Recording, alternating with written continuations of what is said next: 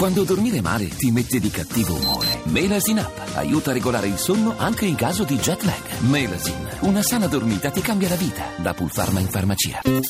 La radio ne parla. Buongiorno, sono Maria, chiamo da Torino una docente di scuole superiori di inglese, da 16 anni insegno appunto. Mi sono abilitato con PASS, percorso abilitante speciale pagando 3.000 euro l'anno scorso. Fino adesso la categoria degli abilitati ha avuto una graduatoria ad esaurimento secondo un punteggio. Noi siamo costretti adesso nella condizione di abilitati e con esperienza a fare un concorso.